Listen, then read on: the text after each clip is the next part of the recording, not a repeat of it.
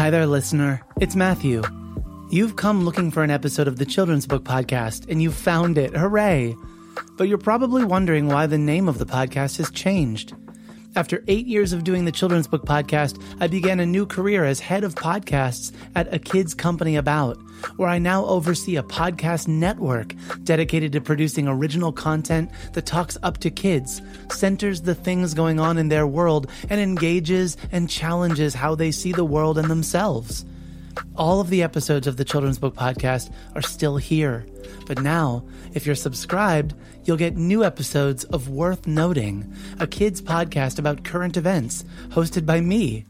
Something for you and the young people in your life to enjoy together. Enjoy this episode, and I hope you'll check out Worth Noting and other podcasts from a kids company about.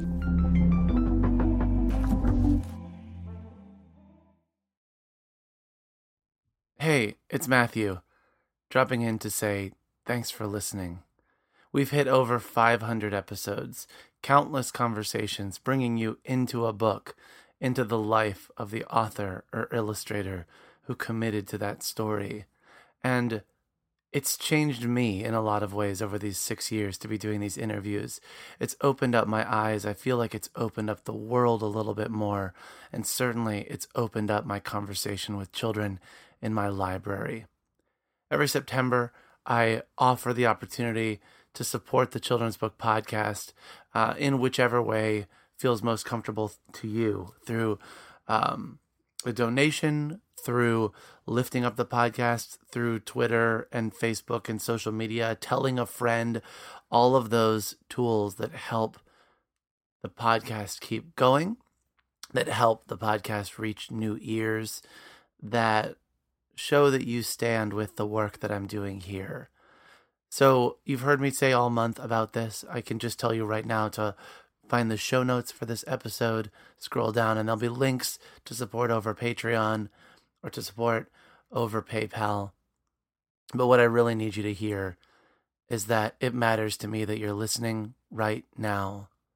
I feel like we're at a time in children's literature when these conversations are more important than ever and you're listening in, and I see you participating online in response to these and other conversations. And that to me is the most amazing thing to see that validation of the work that I'm doing here, but more importantly, the validation and support of the work of the authors and illustrators um, that come on this show, as well as working in children's literature at large. So, this September note is to say thank you for the way you stand behind children's literature, for the way you believe in story, and for the way you see children in the work that all of us are doing. Thanks.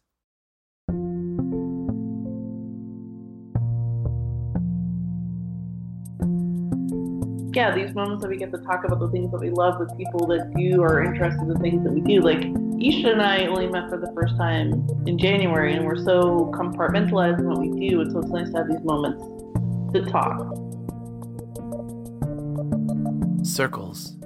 Sometimes we say we feel like we're running in circles as a way of expressing that it feels like we're talking about or doing the same thing over and over without actually accomplishing anything. But sometimes the way we live life and hold on to dreams and go on life journeys can actually create circles too, where what started as a thought or dream comes later to fruition in a way that adds resonance and a deeper meaning. This is the Children's Book Podcast, episode number 538. I'm your host, Matthew Winner. Today I'm speaking with debut picture book author Ishta Mercurio and illustrator Jen Corace about Small World, their new book together. The story circles around Nanda, a girl who dreams of space. As Nanda grows, her experience of the world and also her view of the world grows. And in that way, it's a story of expanding circles, like tossing a stone into a pond and observing the ripples move outward. Ishta talks of searching for those right words that feel good in your mouth the result is a poetic text that mimics in feeling the patterned and precise and vibrant illustrations Jen created. I'll confess that I'm quite in love with this book and how each and every page lands. But having the opportunity to have Ishta and Jen tell their story of how they found themselves in this book was something altogether moving. Please welcome my guests, Ishta Mercurio and Jen Corace, the author and the illustrator of Small World. My name is Ishta Mercurio, and my pronouns are she, her, or they, their. Um, I, either of those work for me. Uh, and I am a children's author. Um, I homeschooled my children for six years, my own kids. Um, so uh, that that I've always had an interest in uh, childhood development, in um, especially the development of young children, and I think that that feeds a lot into my work as a writer, um, as in terms of guiding the stories I choose to tell and how I choose to tell them and why I tell them. Um, that that's that those six years of homeschooling my kids were were really really central for me. It was a, a big a big important time for me. And before that, I worked with young children. And before that, I trained in theater, and I, I still sometimes take dance classes or theater classes just to keep those muscles working. But mostly, I I like to tell stories. Stories are the the thing that have been the the through line of my life is telling story somehow through my body, through my voice, through my words. Uh, I'm Jen Corace. My pronouns are she, her. Uh, I am a freelance illustrator, primarily working in children's books. I've been doing this since easily 2003. Um, and then I currently also spend some time adjuncting at UConn teaching illustration. Um, and teaching is something that's in my family line. My brother teaches, my dad teaches. Um, and teaching illustration to students is, um, it brought me back around to having me understand why illustration and storytelling and visual storytelling is important to me. Jen Corace, that's wonderful to know that, that you both have this great love of connecting to to children of different ages, to sharing story, uh, to expressing yourself that way. I like that. That's cool. And I heard a puppy in the background from someone, and I did not hear oh, mention was... of who has a dog, but I like it that was my dog Rocket. He's he's he'll be four next month. Oh. And he has a big voice. I think he's I'm upstairs in my office in the corner of the house and I think he was probably downstairs in the living room. But, you know, probably someone was walking their dog outside and gosh, my microphone must be really sensitive for you to have picked that up. That's I mean, right? Yeah. Gotta say hi to the other dogs. That's Where right. my dog's at. I'm gonna regret that I said that. Um, so, moving on, moving on. Um, you both have this gorgeous picture book together. One that I I've I've, I've been so excited about because it's beautiful. Ishta, you're part of the what is the group called? 19 something 19. Oh, new in 19. New in 19. There it is. I know it was yes. something in 19. And so yes. I've, I've heard of because I've helped with uh, Twitter chats and things like that, I've I've I've been aware that you have had a book coming out, and I see you on Twitter. It's a thing, mm-hmm. but to hold this book in my hand and to realize that it's telling me something about you and something about Jen when I when I read it is something altogether special. Would you mind introducing a little I don't know a little book talk of Small World for those that haven't encountered your book yet? Yeah, sure. So, Small World follows a little girl named Nanda. And when she's born, the whole of the world is wrapped in the circle of her mother's arms safe, warm, small.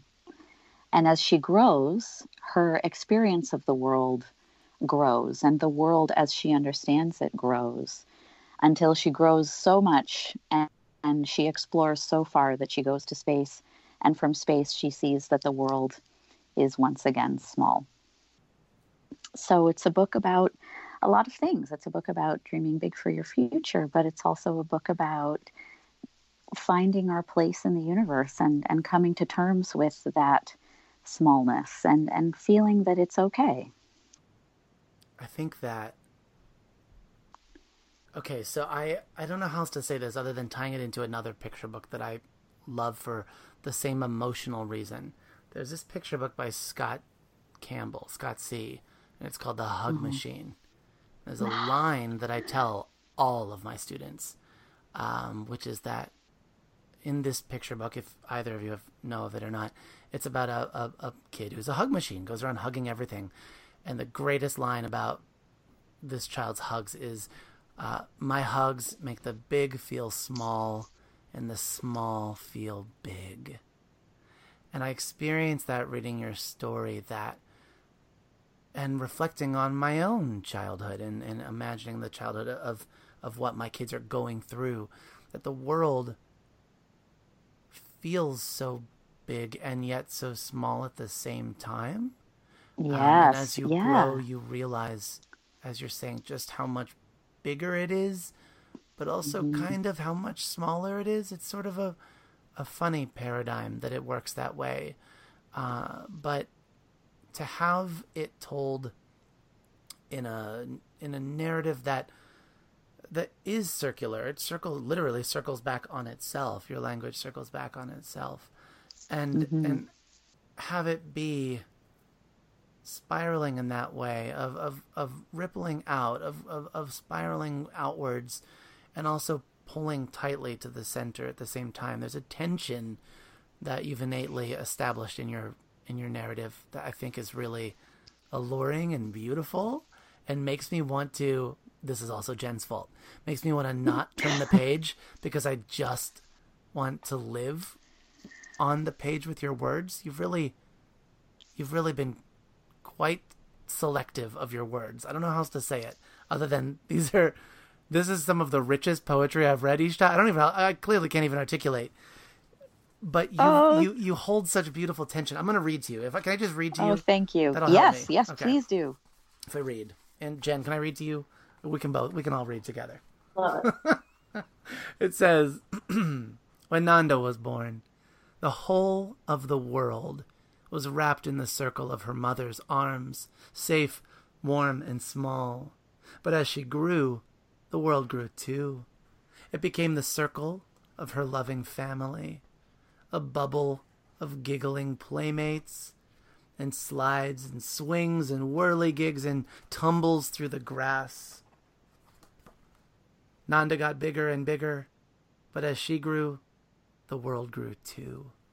And that's a refrain you come back to a couple times. Yeah. So I thought that would be a nice place just to leave it hanging. But I think yeah. that that excerpt, just the start of that book, gives you a really good sense of of the poetry that you're tapping into in life.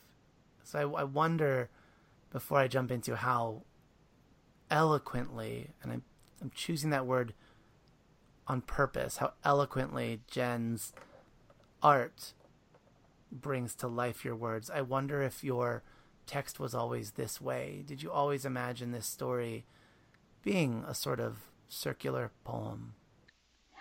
You know what? I did. I I I always imagined it as a circular story, but the poetry came in revisions. It was originally not quite as, and I think this is what made the difference between something that was lovely and something that was really special was when I started, there was a point in my revision process when I started to make a conscious choice to be as precise as possible and keep the word count as low as possible. And so there was always that refrain, and the story always circled back on itself in terms of the the language.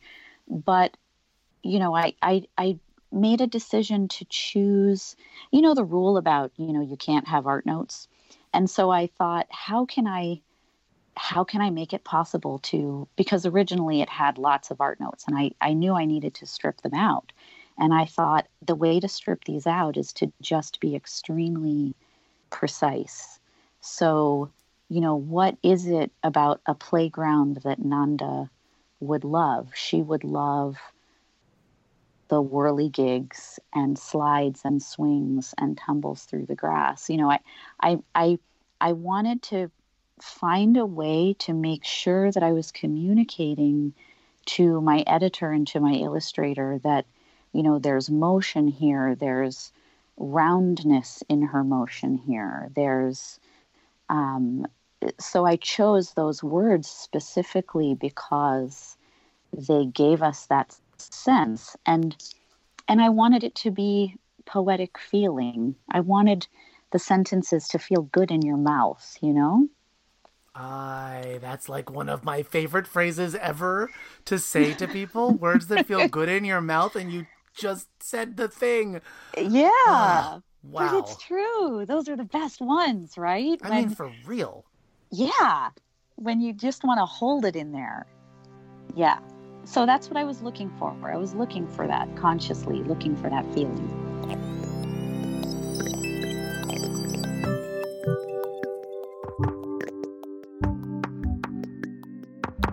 The Children's Book Podcast is sponsored by Libro.fm audiobooks. So, you know I listen to a lot of audiobooks. I am now being asked pretty regularly what I'm listening to. The answer right now is Strange Birds by Celia Perez, the author of The First Rule of Punk, and I am loving this book about four girls who uh, find a cause to take up in their neighborhood, but also find some conflict between the four of them. It's beautifully written. The girls are, uh, the characters are so wonderfully developed.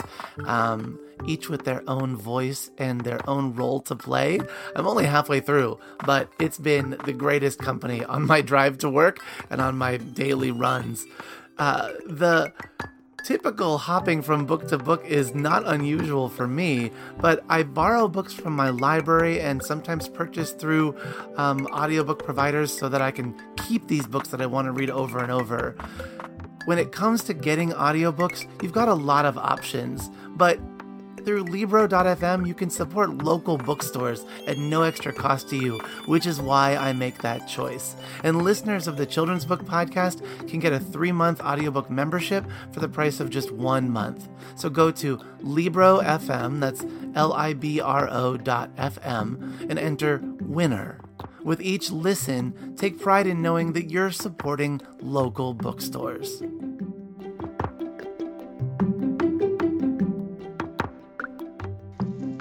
I want to hop to you, Jen, and I think I want to do it first by telling you high praise from my nine year old for your art. Ready for this? Yeah. So he's my daughter. I think I mentioned this to you, Ishta, but my daughter has really taken to this book, and it's one of the ones on heavy rotation in our family uh, during Oh, bedtime. yay. But what's unique That's about the that, best. Ishta, we were talking before recording about how our kids are different, right? Yeah. My son only ever wanted to hear a book one time. Once we heard it one time, we were done with it. We already read that book, Daddy. Let's read a different one. Um, not that he didn't like what he read, he just didn't want to come back to it. And my daughter is one that wants to enjoy it over and over and over. But I'm like, honey, Daddy has to review a couple more books. We need to switch out our selections. um, this is one she knows to look for and to ask for, and she calls it the Circle Book. But my son um, said, and this was just for you, Jen. He said, just tonight when we were rereading it, wow, she must have used her ruler a lot in this book. She must have used her ruler and, like, do they make round rulers, Dad? Because the page with the bubbles, she must have used like a round ruler a lot. To hear, Jen, him communicate Mm-hmm. the way that his brain was working out your compositions, I'm saying it to you because I have never heard my son talk about art the way that he talked about your art in this book. You, your art enticed him to read your art, to examine your process or try to deconstruct your process by by by looking closely, that is not something that my son has articulated ever before. He loves reading comics. He loves telling me that, you know, Kazu Kibuishi's art is gorgeous and let's read all the amulet books and whatever. He loves talking about that. Mm-hmm. But I've never heard him talk composition and just it just felt like, oh my word, this is going to be the book that like makes him want to draw books. It was just neat. I, I'm, I'm still beside myself that that happened. So I know that this is sort of a lofty question to ask, but I I would mm-hmm. love for you to to walk me through what what what walking into this book was like for you. I I know that uh, you know Ishta was just sharing about going through different manuscript revisions and getting it to this point. So we're at the point that there wasn't an illustrator attached to this yet. Um, do you recall what it was like to first read this manuscript or where first sketches started taking you? Mm-hmm. Yeah, so that is a phenomenal take that your son has. I appreciate that very much. Um, I'll let him know you said that. He, yeah, and he said he rulers, and then there was a part where I cursed myself, where like the bubble scene. I was like, "This is so many circles to paint," and those, those are turns. um, so um, when I get a manuscript, any manuscript, the ones that appeal to me are things that challenge my either like they interest my the subject matter interests me, or like I feel like it's going to challenge how I make art. Um, and I can discover like new ways of how I paint or how I draw. Um, and and I've loved every book that I've worked on. Um, but when Small World came across my plate, um, the one of the initial things that was said in one of the emails was that they were interested in me because of how I handle pattern and how I could place pattern on pattern. And I was like, yeah, that's what I do. Um, it was I was just felt very like steadfast in that that that was something that appealed to me. Um, and so I just sort of like on site was just like, yeah, this is a job for me.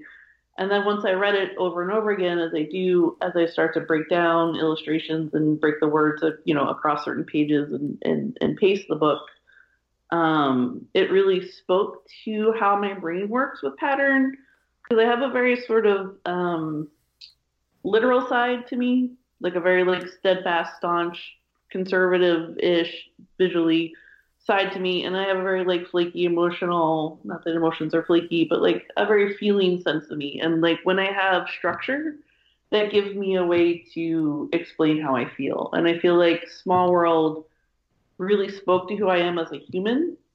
Um, and it felt very natural for me to work on. Like it didn't feel like a challenge in the sense of like I, I learned so much on this book, but it felt like what I was doing for this book felt innate to me.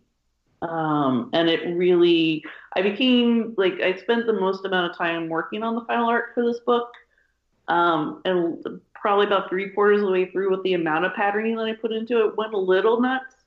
Um, but like energized me and I like would have to walk away from it for a day so I could just sort of refocus. Um, but yeah, it just felt like it seemed like a natural job for me to take. And then once I dived deeper into it, like I knew that it was uh, like somehow cosmically, I suppose, no pun intended, like it was a part of me already. That is so awesome. I first off bring on the puns because to feel how they tie you to this is so neat. And I, I wrote this down because I love the way you express this. That your your art or your process or however you worded it is sort of this flaky, feely emotions paired with conservative structure. Yeah. That blew my brain up a little bit. I, yeah. I, I, I, I, picture going through Little Pea by the late Amy Krouse Rosenthal and what a beautiful pairing it was for you two to be together. And I, I picture actually when you said the word conservative i immediately pictured the birds and how they're sort of dressed and fashioned in telephone that you did with mac barnett so it was funny that you used that word but um, th- the way that the way that you you challenge yourself. I don't know how else to say it. The art in your book looks hard. It looks thoughtful. it looks that page with the bubbles is the greatest thing ever. And until I turn the page and then see the next spread, then I'm like, no, that's the greatest thing ever. But the page with the bubbles, if if I'm gonna call out any spread at all for people to look at, you've got this thing where there's all these children on sort of the bottom third of the page, and there's all these bubbles on the top two thirds of the page of various sizes, and the bubbles are sort of grayish, like bubbles kind of are until you get up close and you realize how iridescent they are. But the way you mm-hmm. handle these bubbles is that as they overlap, you do that great exercise that I remember from being in elementary school where I would do like all these swirly lines and circles on my paper and then you color all the overlaps different colors. But when yeah. your two gray bubbles overlap, they become red or they become a green or they become these unexpected colors. And then the greatest thing happens when there are children that you are viewing a child through a bubble and they become uh, of you know shades of that blue or that red. It is the most delightful thing to look at. It is it the page is meant to convey joy, but I don't know how else to say it, and I'm sure Ishta could back me up though. But Jen, that that art itself feels joyous. It makes me feel good inside. I am smiling now because I'm totally. thinking about it, and it's an emotional. It's an emotional communication that you're you're you're carrying out through that art, and that that's I don't know why I have to say it this way, but like that's an unusual thing. That doesn't just happen. You did that. You did that with your art. You did the thing that art teachers talk about, making someone feel something. You totally did that. yeah, that's it's totally true. People, when I've, I've been doing bookstore events, and people are like, so many people have told me that that's their favorite page. That page and the tree page. Oh, those tree. are people's favorite page. My daughter thought that the playground. She wanted to and she's four, mind you. She wanted to know if that's a real playground. Actually, Jen, to be fair, she asked if that was your playground because because Jonah was talking about your art, and she said, "Is that Jen's playground?" I'm like, I don't know if that's her playground, but um, she also thought that the slide. Um, she wanted to go on the slide because you made it purple, and Jonah said the slide looked dangerous because it goes straight down before yeah. doing the loop, and I was like, "Y'all are taking this real literally." But Ishta, I wonder also if, and I'm sure you have, but if you've shown readers what's underneath the jacket because that's also a really delightful thing to to picture a patterned like a quilted sky a quilted yes. sunset that way it's really quite beautiful it sort of makes me yes. feel and this ties right into your story because of those lines jen it makes me feel like i could climb up to the sky mm. and i think that pairs really nicely with what goes on in your story oh that's so cool I didn't even think of that, but that's so I love that. I'm gonna say I'm gonna write that down. Oh, everything is so round in the story, but the straight lines allow the structure for us to go up, right? She builds yeah. she's on a roller coaster which gives you height. She's yes. on a tree which has these these a collection of straight lines. It's not as as round as as some of the other things we see. She um builds this flying machine, this helicopter that is full of these straight lines. There sort of are these straight lines, I think, that are there almost as scaffolding when I read it, as scaffolding to to lift her up, to take her up to that next level. Yeah. Um, where she can see that roundness of everything being connected. It it I think we need we need both. We need it's sort of the yin and the yang of it, isn't it? That we need the round with the edges because that's what what pulls everything together and and adds nuance and adds structure. Yeah, totally, totally. Well, and I think I mean, round shapes just round shapes are everywhere. I I talked a little bit about this um, with a few different people. Um, I think Jen, you heard me talk about this in January, but you know there we see naturally occurring in nature both these very um, it strict in a way. Strict is the word coming to me, but it's kind of the wrong word. But but predictable, like predictably in nature, we see these mathematical patterns, and we see these circles, and we see you know, if you look at the way a tree's branches branch out, you know, that they're they're so consistent and they're so it's almost it's it's just amazing to me. It's amazing to me that science and math surround us all the time.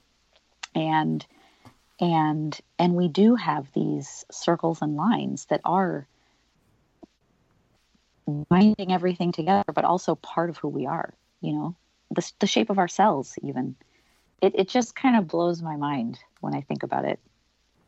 I love the attention to detail in that way in this book, in the way that, I mean, I'm thinking of when um, Nanda is on the moon and she's looking up at the earth, and um, there's you know, the back half has the shadow over it. But half of it is lit mm-hmm. up by the sun and the other half is in shadow. And it it first occurred to me that I don't know that I've ever seen a book that did that, other than you know like a nonfiction book that's showing a photo. Uh, I don't know that I've ever seen it that way, and how beautiful that looked. Um, and also the well, I I think just in general all of the compositions you have going, but in particular that that composition with the rocket taking off and what those clouds look like and what the the people positioned looking at that rocket look like there's just so much I don't know there's so much here that feels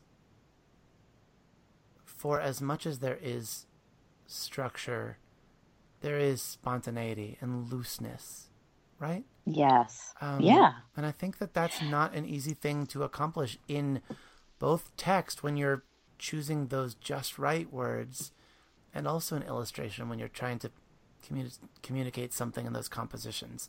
So I, I, I want to make sure that that I'm acknowledging that for you both that there's something really special going on in this book and it took everything that I know you both each labored on separately so much um, to get it to just this. And I'm glad that that you also were able to exercise the restraint of, of, of holding the tension just where it is right now. That that is what became the book because it's beautiful. Mm. Thank you. Yeah. That rocket's the way the smoke is billowing out from the rocket, Jen, on that spread blew. Mm-hmm my mind. It absolutely. I I don't know how you do that. Yeah, but it's I, amazing. We're in a book where I practice something before I put in the final art, I feel like like go for it, and what works out works out. And like if there's like happy accidents, I just make it work. But that was like there's certain parts in each spread where it's like this is like my brain was like this is what makes sense for the spread. And I was just like what are you talking about? And so to have this sort of like flattened foreground of these characters watching that launch and having this very organic plume happen and looking a lot of photos of like space shuttle launches like I practiced those clouds. They didn't want to get it wrong. And I wanted to have this balance of just sort of like this like inorganic you know, structural shuttle and this organic sort of like plume of, you know, smoke and fumes and things like that uh, was important for me on that page and like how it's lit. Um, how it's lit is beautiful. And I also found, Jen, that that was the, that appeared to me to be the loosest thing you drew. It looks the most to me like I can see your pencil Mm-hmm. I can see your line work, whereas everything else feels it feels so beautifully patterned and structured and, and, and shaped and that just feels like smoke. It just feels like billowing, like air. You you kept a lightness to it. But that's sort of like, you know, it's like that important moment of like this breakthrough for this person's life is like reach that moment. Like that's that epic moment where they're leaving the surface of one planet to go to the next. Um, and I think, and you know, like when I draw, like when I do my sketches for books, like I love the pencil line so much. Like my hand is just much looser, and I get so much more. And this is where like maybe the more conservative or like controlled side. Like when I paint, it just feels a little bit, for me, stiffer. Um, so yeah, just be able to have like that more flowy feel um, felt really great on that page. And that's what's so striking about it is that contrast between that. It, it was like, it was like you'd taken a piece of a Renaissance painting or a photograph and put it like a photograph of actual billowing smoke. You know, it, like as you said, Matthew, it's just so organic looking. It's so Mhm. real looking. and you use it just at that one point and that's Yeah. the restraint that tension that i'm talking about that could have been it could have been worked in in many other places but the fact that it's it's just there makes makes it catch your eye it, i think it really nods to to your talent and your voice as an artist i want to i want to ask jen what your process looks like when you when you are are laying out your art um, i can picture probably because I, I write words. I could picture Ishta writing and changing words and cutting things out and doing all that. But when you when when you're drawing before you go to ink, I, I, I understand that you have this sketchbook that you work out Mhm. different things. But for this book in particular, did you did you in rough sketches lay out all of the spreads? Did you have a pretty good sense of what circles looked like going from spread to spread before you really started breaking down these compositions? I did, um, and it's the one uh the it's it's one of the very few books that I saw immediately, and like my really rough sketches that I first turned in aren't that much different from what is in the book. Um, and there was a couple different edits, and we shortened a few things. Um, but yeah, like I understood the struct like that I understood the structure of the book, and we, I understood like how shapes grow, and my brain likes to work in patterns. Um, I saw it pretty clearly. I didn't know what it was going to look like or how I was going to like the, the color choices I was going to make. Like the color choices that I made in that book were a surprise to me. Um, but knowing that Nanda uh, was Indian and thinking like I've traveled to India and I know the colors there and like what that vibrancy looks like, um, I've never really allowed myself to be that colorful in either my like sort of like gallery work or my book work. And so, and it just felt like, I don't know, I put a lot of, um, I don't know, I felt like it took a lot of the, like these chances that just felt natural in the book. Like I would feel like my brain would be like, this is the color I'm gonna choose for this background. And I was like, like in the dinner scene, that bright, bright yellow, I was Bright like yellow. Yep. yellow. And I was like, Mm. what? And what? And I was like, no, that's what it is. And I was like, okay. I love hearing that. Not that this book wasn't work, but that it feels like the muse, the story, the inspiration, whatever it was, just spoke to you, and you were able to hear the voice. It's that sort of clarity that that I think reminds us all that this is the this is the thing I'm supposed to be working on, and I, I think that as as artists or as creatives, that's something we hope to accomplish to help remind us that we're on the right track. Yeah. Um, and so I'm glad that that's something that that spoke to you. Hey, Ishta, do do you remember first hearing about about the artist that they were considering, or or any of that? I know that that looks different for every single book and every single author, but do you do you remember that moment when Jen was like the one paired with the book? Oh my God, yes. I was it was relief. I was so relieved because because well, I mean, I have friends who are illustrators, right? So I know sometimes you get busy, sometimes you sign on to a book but it's not announced for months and months and months and yeah.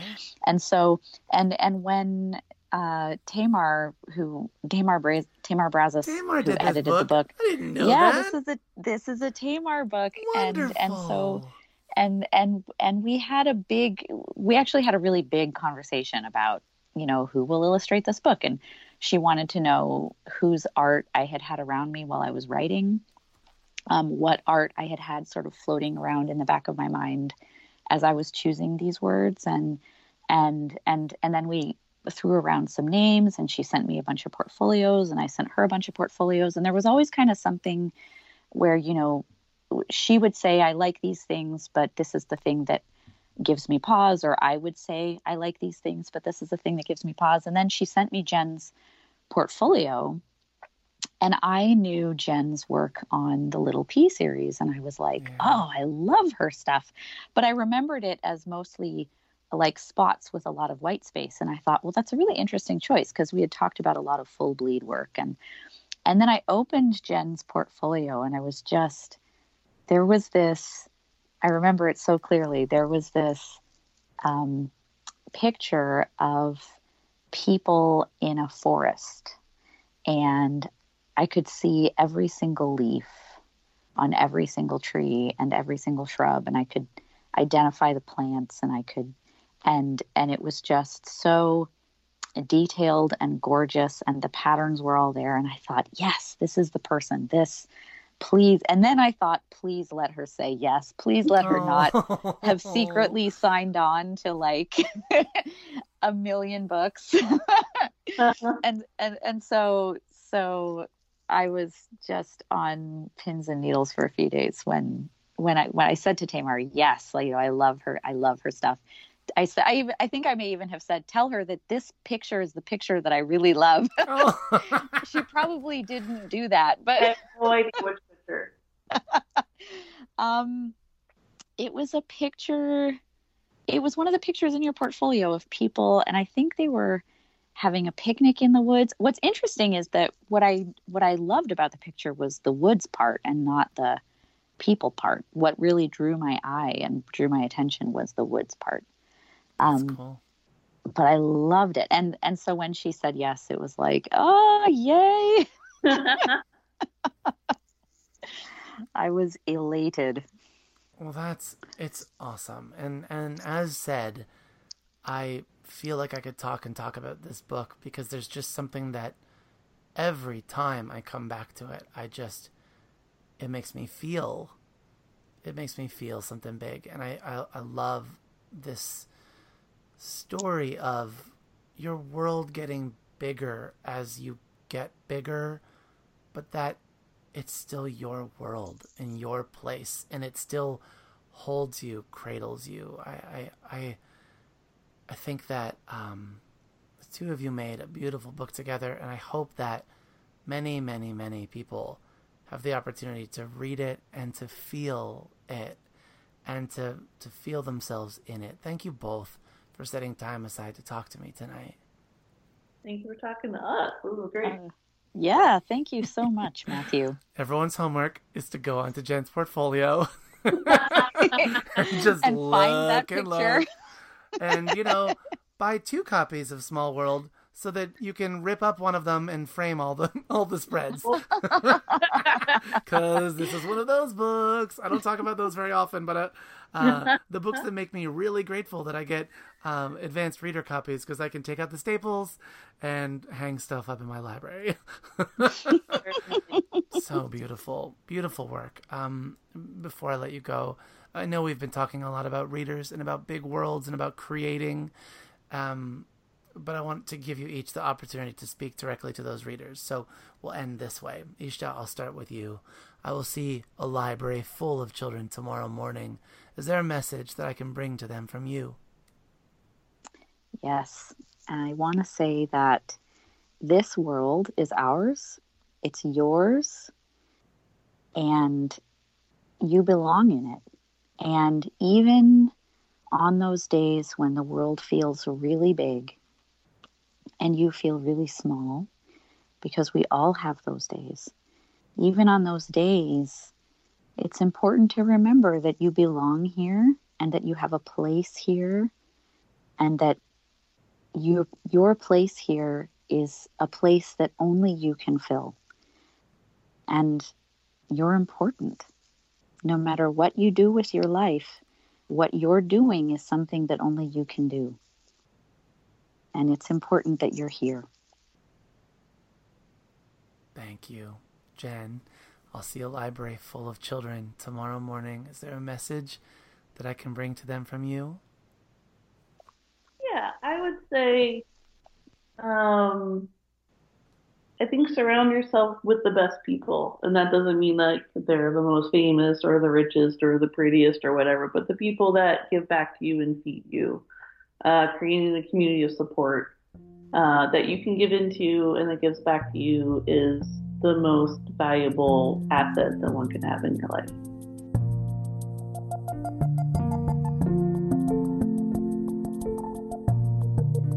This is Darshana Khiani, author of How to Wear a Sari, coming in fall 2020. Want to find out the latest South Asian books and children's literature? Check out www.darshanakhiani.com forward slash South Asian Kidlit.